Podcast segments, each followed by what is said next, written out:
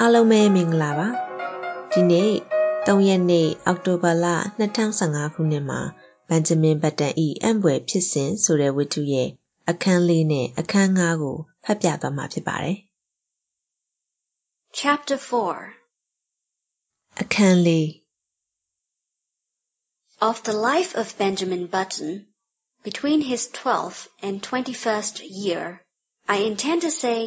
little surface to record that they were years of normal ungrowth. When Benjamin was 18, he was erect as a man of 50. He had more hair, and it was of a dark gray. His step was firm. His voice had lost its cracked quaver and descended to a healthy baritone. So his father sent him up to Connecticut to take examinations for entrance to Yale College. Benjamin passed his examination and became a member of the freshman class. ဘန်ဂျမင်ဘတ်တန်အသက်18နှစ်ရောက်ချိန်တွင် သူသည်အသက်50ခန့်လူကြီးပုံပေါက်လာသည်သူ၏သပင်များသည်ရခင်ကထက်များလာသည်သပင်အယောင်မှလည်းခဲညိုရောင်ဖြစ်လာပြီးသူ၏ခြေလမ်းများမှလည်းအရင်ကထက်တောင့်တင်းခိုင်မာလာသည်အတန်မှာအရင်လိုတုံတုံရင်ရင်မဟုတ်တော့ဘဲ ပို၍ကြည်လင်ပြတ်သားလာခဲ့သည်ထို့ကြောင့်သူ၏ဖခင်သည်ဘန်ဂျမင်အား Yale College ကျောင်းဝင်ခွင့်စာမေးပွဲဖြေရန်ကနက်တီကတ်သို့ပို့လေတော်သည်ဤသို့ဖြင့်ဘန်ဂျမင်သည်ကျောင်းဝင်ခွင့်စာမေးပွဲအောင်ပြီးနောက် Yale College ၏ပထမနှစ်ကျောင်းသားဖြစ်လာခဲ့ပါတော့သည် On the third day following his matriculation, he received a notification from Mr. Hurt the college registrar, to call at his office and arrange his schedule. Benjamin, glancing in the mirror, decided that his hair needed a new application of its brown dye. But an anxious inspection of his bureau drawer disclosed that the dye bottle was not there.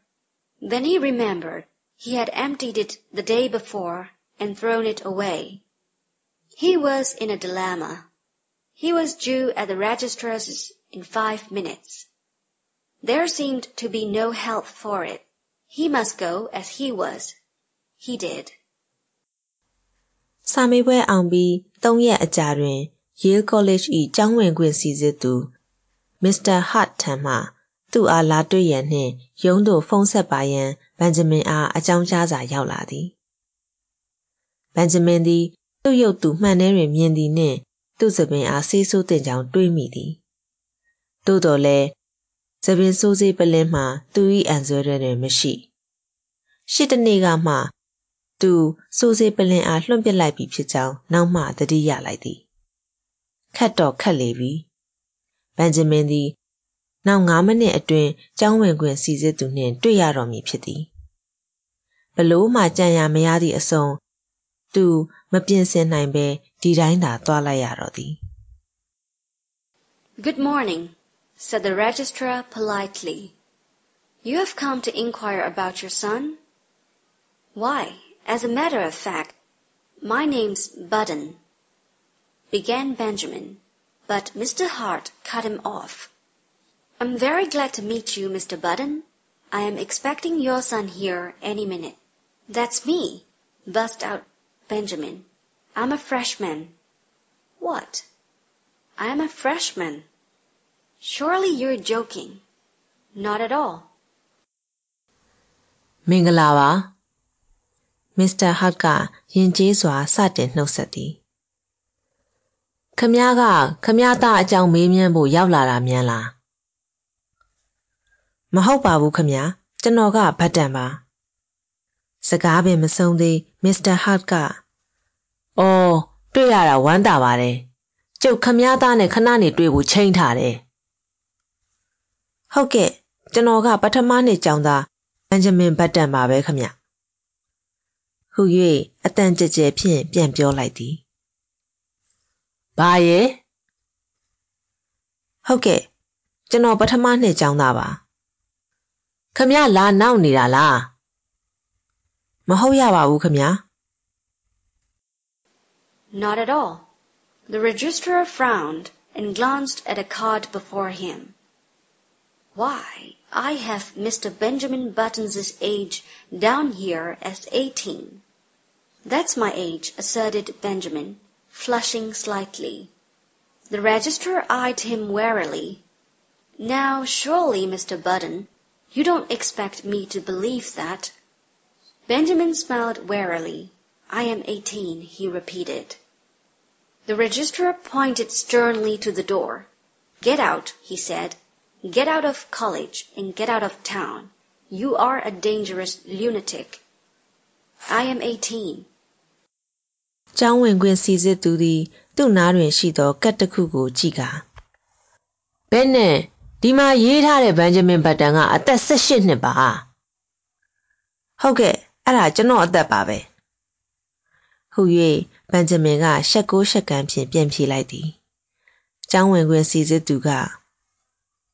ဒီမဲ့ခမည်းကကျုပ်ကိုယုံလွယ်တယ်မြန်းထင်းနေလားဟုတုံ့ပြန်သည်ကျွန်တော်တကယ်၁၈နှစ်ပါခမညာ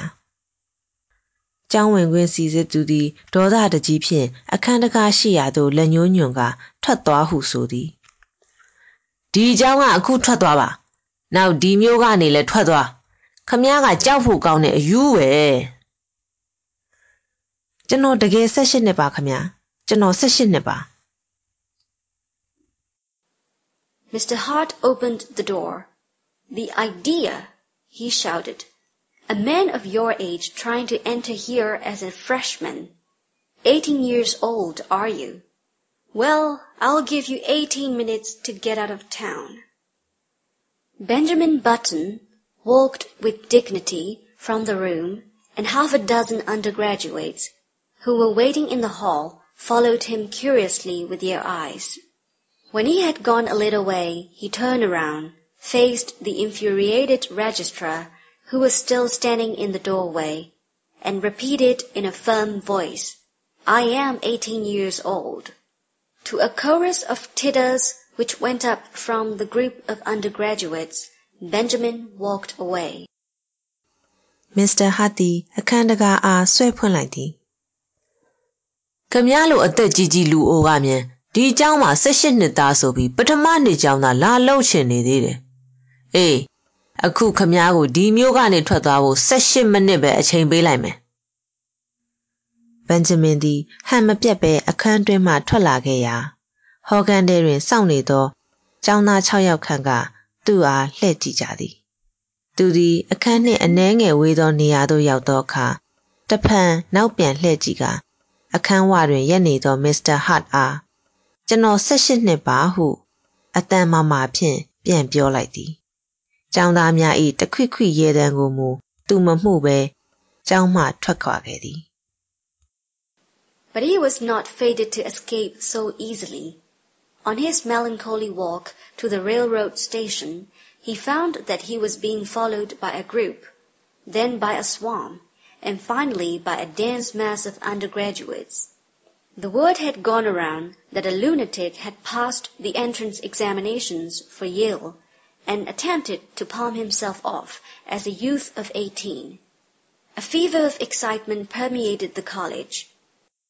ဘန်ဂျမင်သည်ဘူရာယုံရှိရာသို့ လေးလံစွာထွက်ခဲ့ရာ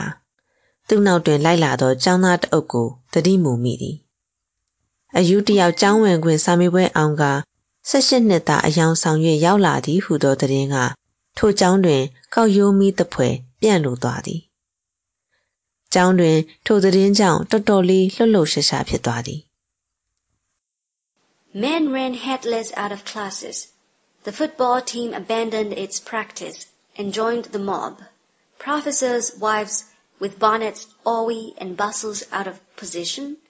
ran shouting after the procession, from which proceeded a continual succession of remarks aimed at the tender sensibilities of Benjamin Button. He must be the wandering Jew. He ought to go to prep school at his age. Look at the infant prodigy. He thought this was the old man's home. Go up to Harvard. Benjamin increased his gait, and soon he was running. အချို့ကျောင်းသားများသည်ကျောင်းငန်းတွင်မှအုတ်ထုတ်ပင်မပါဘဲပြေးထွက်လာသူကထွက်လာဘောလုံးအသင်းကလည်းကစားကွက်လေ့ကျင့်နေသည်မှရက်ကပါမောက်ခဆရာများ၏အမျိုးသမီးများသည်လည်းလှုပ်လက်စာအလုပ်တို့ကိုပြစ်ကာဘန်ဂျမင်နောက်မှလိုက်၍သူ့အားတယောနေသောလူအုပ်ကြီးနှင့်အတူနာကျင်စီမိစကလုံးများဖြင့်တိုက်ခိုက်တော်သည်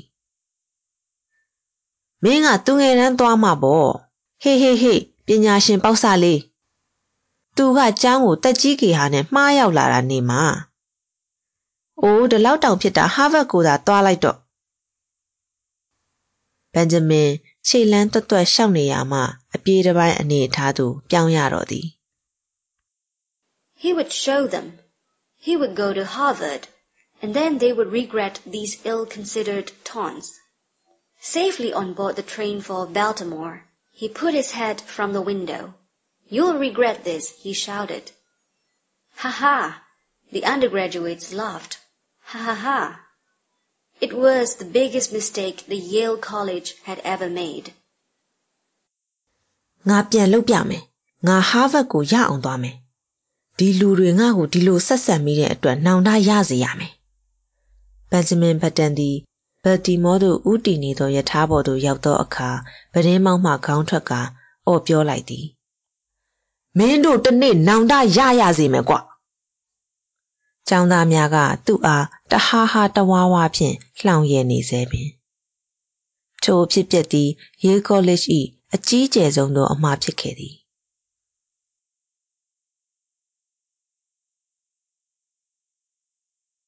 Chapter 5 Akanga.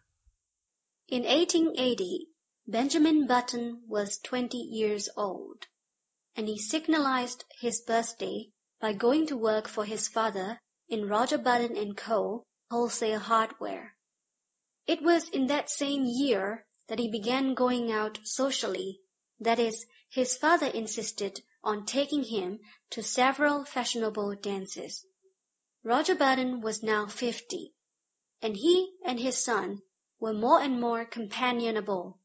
In fact, since Benjamin had ceased to dye his hair, which was still grayish, they appeared about the same age and could have passed for brothers. 1880ခုနှစ်သို့ရောက်သောအခါဘန်ဂျမင်သည်အသက်20ပြည့်သည့်အထိမ်းအမှတ်အနေဖြင့်သူ့ဖခင်ပိုင်ဆိုင်သော Roger Patton and Co ကုမ္ပဏီတွင်ဝင်၍အလုပ်စတင်လုပ်ကိုင်ခဲ့သည် ထိုနှစ်အတွင်းမှာပင်ဘန်ဂျမင်သည် လူများနှင့် ပို၍ပေါင်းသင်းဆက်ဆံခဲ့သည် သူ၏ဖခင်သည် သူ့အား ကပွဲများသို့လိုက်ရန် စတင်ခေါ်ဆောင်ခဲ့သည် သူ၏ဖခင် ရိုဂျာပတ်တန်သည် အသက်50ဝန်းကျင်သို့ရောက်လာကသူနှင့်ရခင်ကထက် ပို၍ရင်းနှီးလာခဲ့သည်ဘန်ဂျမင်သည် သူ၏ခဲညိုရောင်စပင်များကိုစေးမဆို့တော့ပါ ထို့ကြောင့်လည်း သူနှင့် သူ၏ဖခင်သည် တက်တူရွယ်တူညီအကိုအလားရောင်မားစရာပင်ဖြစ်နေတော့သည် One night, in August, they got into the phaeton, attired in their full-dress suits, and drove out to a dance at the Shavlins' country house, situated just outside of Baltimore. It was a gorgeous evening. A full moon drenched the road to the lustreless color of platinum, and late blooming harvest flowers breathed into the motionless air aromas that were like low, half-heard laughter. The open country, carpeted for rods around with bright wheat, was translucent as in the day. It was almost impossible not to be affected by the sheer beauty of the sky. Almost.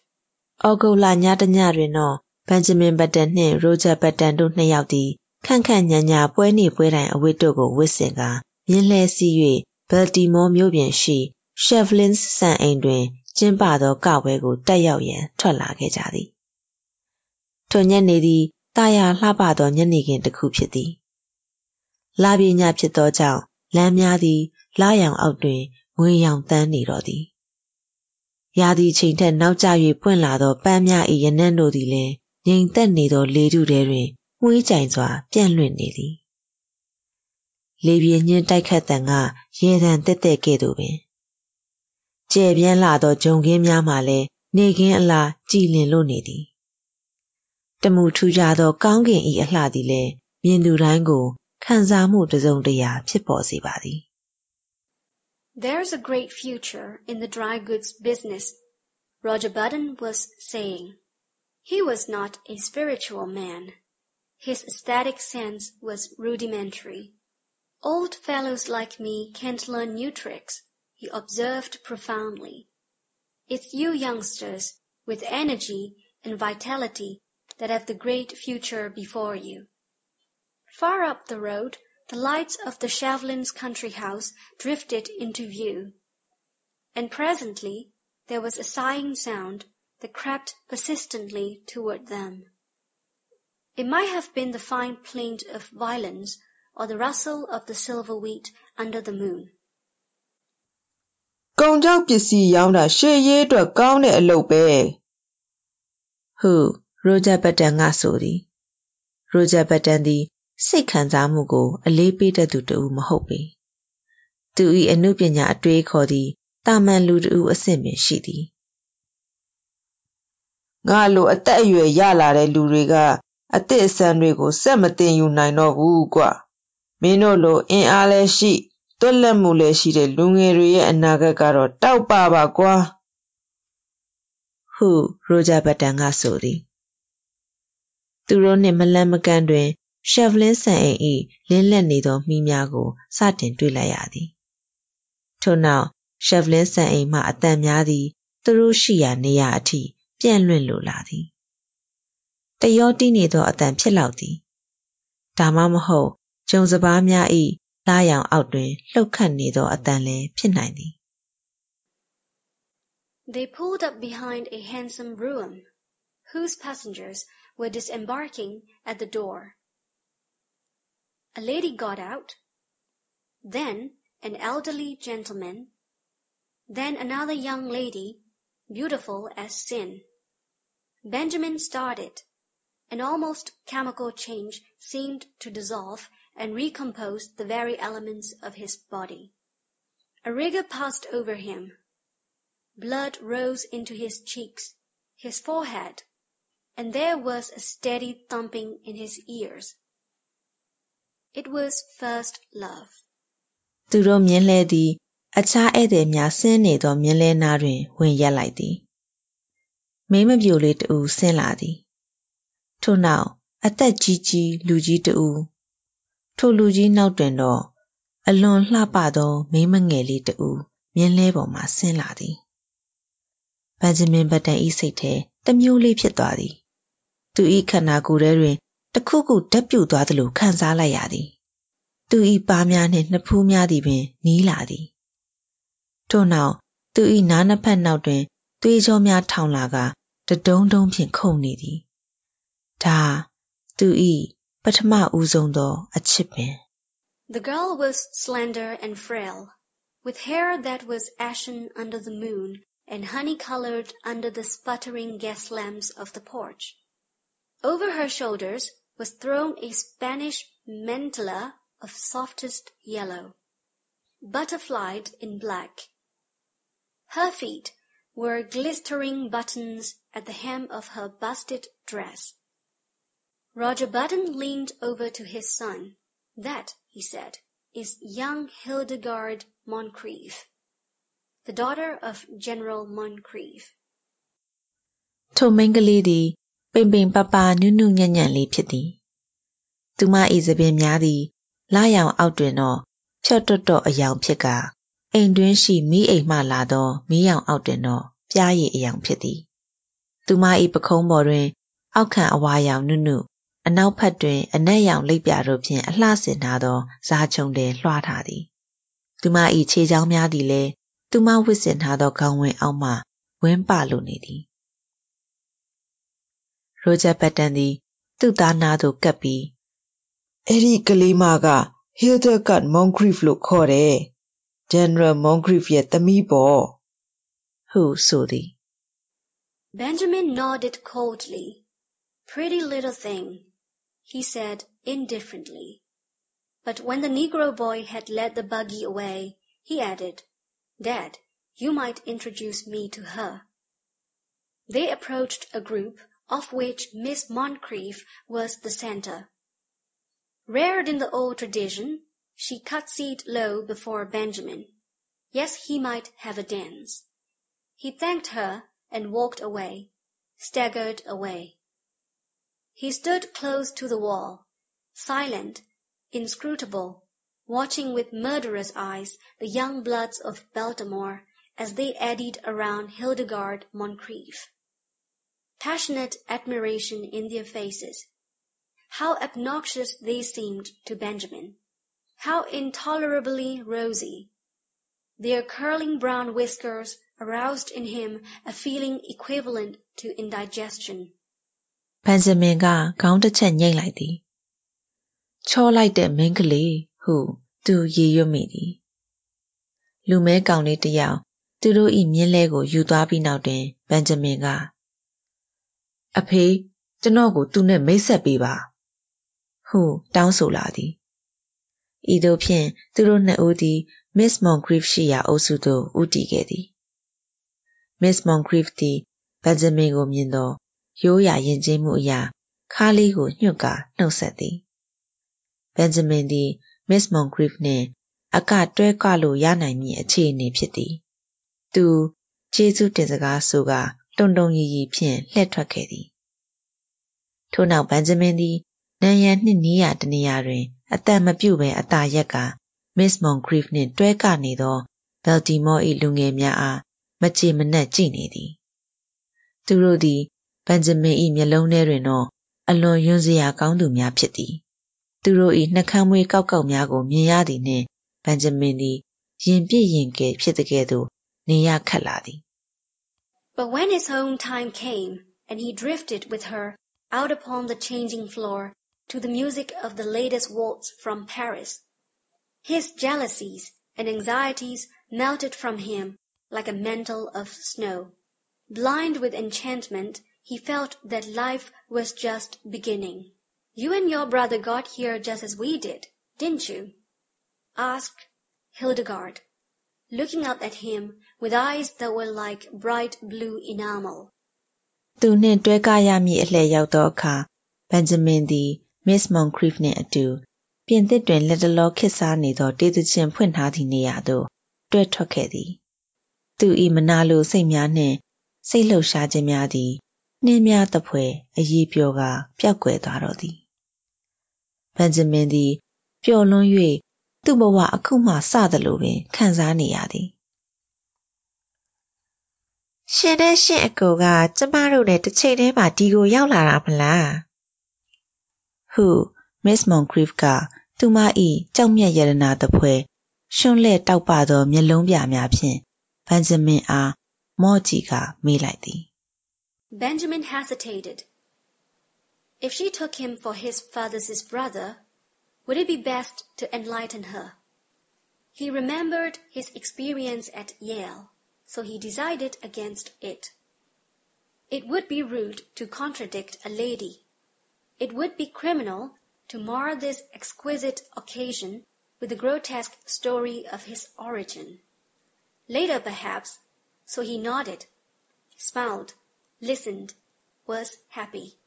ဘန်ဂျမင်တစ်ချက်တုံ့ဆိုင်သွားသည်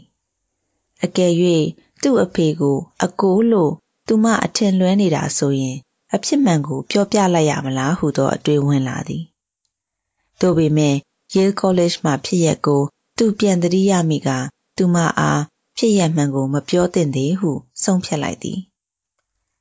ဒီနေ့လိုတာယာလှပသောကပွဲတစ်ခုမှာသူ၏အံ့ဖွယ်ဖြစ်ရက်ကိုဖွင့်ချလိုက်ရင်မตายရတော့မှာကိုသူတွေးမိသည်ထို့ကြောင့်နောက်မှပဲပြောပါတော့မယ်လေဟုဆုံးဖြတ်လိုက်သည်ထို့နောက်သူသည်ခေါင်းကိုငိမ့်ပြပြီးပြုံးကနေလိုက်သည်သူတကယ်ကိုပျော်ရွှင်နေပါသည် I like men of your age, Hildegard told him. Young boys are so idiotic. They tell me how much champagne they drink at college. and how much money they lose playing cards. Men of your age know how to appreciate women. Benjamin felt himself on the verge of a proposal. With an effort, he choked back the impulse. You're just the romantic age, she continued. Miss Moncrief ကကျမက ရှစ်လွန်ရွယ်ယောက်ျားမျိုးကိုမှ သဘောတွေ့တာ ဟု ဆိုသည်အတက်ငယ်တဲ့ ကောင်လေးတွေက စိတ်ပြက်ဖို့တိတ်ကောင်းတာပဲ တွေ့တာနဲ့ သူတို့က ဘယ်မှာ အရက်ဘလောက်တောက်ကြောင်း ဖဲဆော့ပြီးဘလောက်ရှုံကြောင်း ဒါမျိုးတွေပဲ ပြောတတ်ကြတယ် ရှစ်လွန်အရွယ်ယောက်ျားတွေကမှ မိန်းကလေးတွေကိုခရူးဆိုင်တတ်ကြတာ ဘန်ဂျမင်သည် တခါတည်း မစ်မွန်ခရစ်ကိုလက်ထက်ခွင်ပန့်ကျင်စိတ်တို့ဖြစ်ပေါ်လာသည်ထိုစိတ်ကိုမနှဲဖိနှိပ်ထားရသည်ရှင့်အရွယ်ကအကောင်းဆုံးပဲဟုမစ်မွန်ခရစ်ကဆက်ပြောသည်50 25 is too worldly wise 30 is apt to be pale from overwork 40 is the age of long stories that take a whole cigar to tell 60 is oh 60 is too near 70 but 50 is the mellow age i love 50อืม50 25နှစ်အရွယ်တွေကဇက်ရှုပ်တွေတိတ်လုတ်တတ်ကြတယ်30ကျတော့အလုံးလုံးရလွန်းလို့ဖြူဘက်ဖြူရော်နဲ့40ကျပြန်တော့လဲဆက်လက်တောက်ပြီးပုံပြင်ရွှေတွေပြောတတ်တဲ့အရွယ် 60ကျတော့80တဲ့တအားတီးသွားပြီ50 50ကတော့အရွယ်ကောင်းပဲ50ကိုကြိုက်တယ်ဟုဆိုသည် Fifty seemed to Benjamin a glorious age. He longed passionately to be fifty. I have always said, went on Hildegard, that I would rather marry a man of fifty and be taken care of than marry a man of thirty and take care of him. For Benjamin, the rest of the evening was bathed in a honey-colored mist. Hildegard gave him two more dances and they discovered that they were marvelously in accord on all the questions of the day. She was to go driving with him on the following Sunday, and then they would discuss all these questions further. ဘန်ဂျမင်၏စိတ်ထဲတွင်လည်း90သည်အရွယ်ကောင်းဖြစ်သည်ဟုယူဆသည်။သူသည် 90အရွယ်သို့ ရောက်ချင်လှပြီ။ကျမ အမြဲပြောတဲ့စကားရှိတယ်။ဟု မစ္စမွန်ခရစ်ကဆက်ဆိုသည်ကျမအိမ်တောင်ပြုရင်လေ30အရွယ်ယောက်ျားကိုယူပြီးသူ့ကိုပြုစုနေရမယ့်အစား50အရွယ်ယောက်ျားကိုယူပြီးသူစောက်ရှောက်တာကိုပဲခံလိုက်မယ်လို့လေဘန်ဂျမင်အတွက်တော့ထိုနေ့ညတညလုံးသည် ပြားရည်ဆန်းသောညချွတ်ချိုဖြစ်ခဲ့သည် မစ္စမွန်ခရစ်နှင့်အတူတချင်းနှစ်ပုတ်စာဆက်ကခဲ့သည်